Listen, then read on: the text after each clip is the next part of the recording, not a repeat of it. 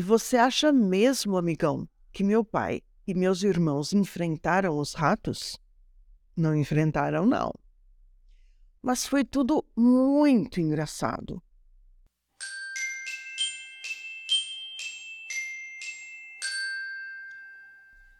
Olá, pessoal! Que bom nos encontrarmos aqui mais uma vez. Seja muito bem-vindo ao podcast da plataforma Redigir. Eu sou Gislaine Buozzi, escritora e professora de redação. Hoje vamos conhecer um gênero textual que, tenho certeza, despertará em você uma vontade enorme de escrever, de encontrar pretextos os mais simples para escrever. O fragmento que acabo de ler já pôs você a pensar. Pai, filhos não enfrentaram os ratos. Tudo muito engraçado. E então você dirá: acontecem tantas coisas engraçadas comigo também. E que tal registrarmos numa página de diário algo muito engraçado que tenha acontecido hoje?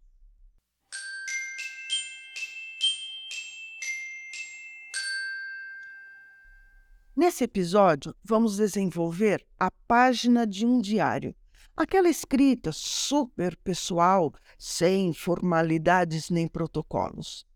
Esse gênero textual envolve tanto aspectos descritivos para pormenorizar cenas, pessoas, coisas, quanto narrativos para relatar a trajetória de um dia. Daí então o nome diário. O texto é escrito na primeira pessoa do singular e os verbos são empregados geralmente no passado, até porque você vai escrever sobre algo que já aconteceu naquele dia. Certos escritores personificam o diário, quer dizer, atribuem a ele um nome, dialogam o tempo todo com ele, fazendo do diário uma espécie de amigo ou confidente. É comum também o escritor começar o texto cumprimentando e terminá-lo despedindo-se do amigo. O texto é breve. Valem registros de cenas comuns, por exemplo, um copo de suco de laranja que entornou e molhou a camiseta do uniforme. Uma chuvica que estragou o passeio, mas que, em compensação, regou o canteiro de alface o senhorzinho que avançou o semáforo e atropelou o policial. Vamos então escrever a página do diário?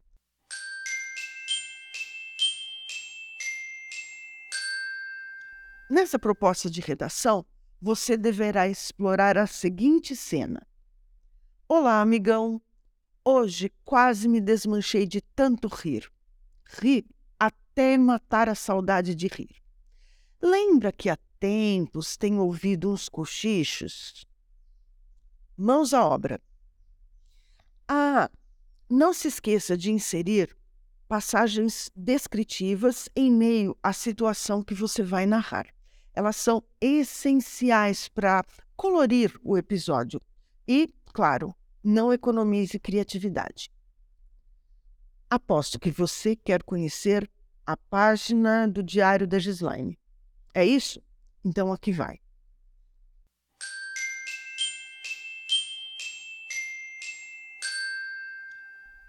Olá, amigão. Hoje quase me desmanchei de tanto rir. Ri até matar a saudade de rir. Lembra que há tempos tenho ouvido uns cochichos, uns resmungos? Pois é, descobri que não eram nem cochichos, nem resmungos eram ratos. Isso mesmo, uma ratazana, o marido, os filhos, a sogra, a vizinha, a vizinha da sogra. A ratazana, correndo mais do que um piloto de Fórmula 1, denunciou a família toda. Por um instante, pensei até que fosse uma miragem, mas quando vi aquele rabinho enorme na fresta da porta do porão, tive a certeza de que minha casa era o cenário perfeito para um filme de terror. Até porque, em todo filme de terror, há um porão infestado de ratos. E você acha, amigão, que meu pai e meus irmãos enfrentaram os ratos? Não, não enfrentaram, não. Meu pai alegou que precisava ir ao banco. Meu irmão caçula, que estava com a vista embaçada. O mais velho, quando fui procurá-lo, já não o encontrei. Pois bem, minha mãe e eu respiramos fundo e. Pá, pá, pá! Não sobraram cabos de vassoura inteiros. Depois de tudo isso, o banho da minha mãe durou mais ou menos uma hora. Quando ela abriu a porta do banheiro, a casa toda ficou nublada. Meu pai chegou no fim da tarde, entrou, assobiando, olhando para os lados como querendo perguntar alguma coisa sobre os ratos. Não dissemos nem sequer uma palavra. Ele sentou na ponta da mesa, descascou uma laranja, duas, até que minha mãe e eu nos entreolhamos e entendemos que deveríamos dar um susto nele. A iniciativa foi dela, que, olhando fixamente para debaixo da mesa, disse: Caramba!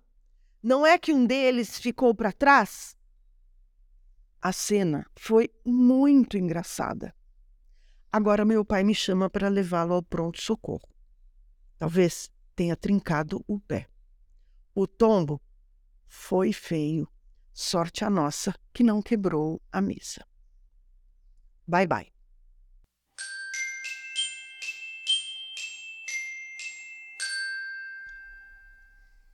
Então, gostaram da minha página de diário? Também quero conhecer a sua, ok? E que tal escrevê-la agora? Vamos lá, desenvolva essa proposta de redação. Escrever é bom demais. Poste sua redação e assim que ela chegar corrigida no seu aplicativo, frequente o percurso de aprendizagem da plataforma Redigir. Lá você encontrará tópicos de gramática e listas de exercícios sobre os pontos a serem aprimorados em seu texto. E, antes de nos despedirmos, convido você a assinar o podcast da plataforma Redigir no seu tocador de preferência. Essa redação que você acabou de ouvir está disponível no site. Então é isso, um abraço e até o próximo podcast.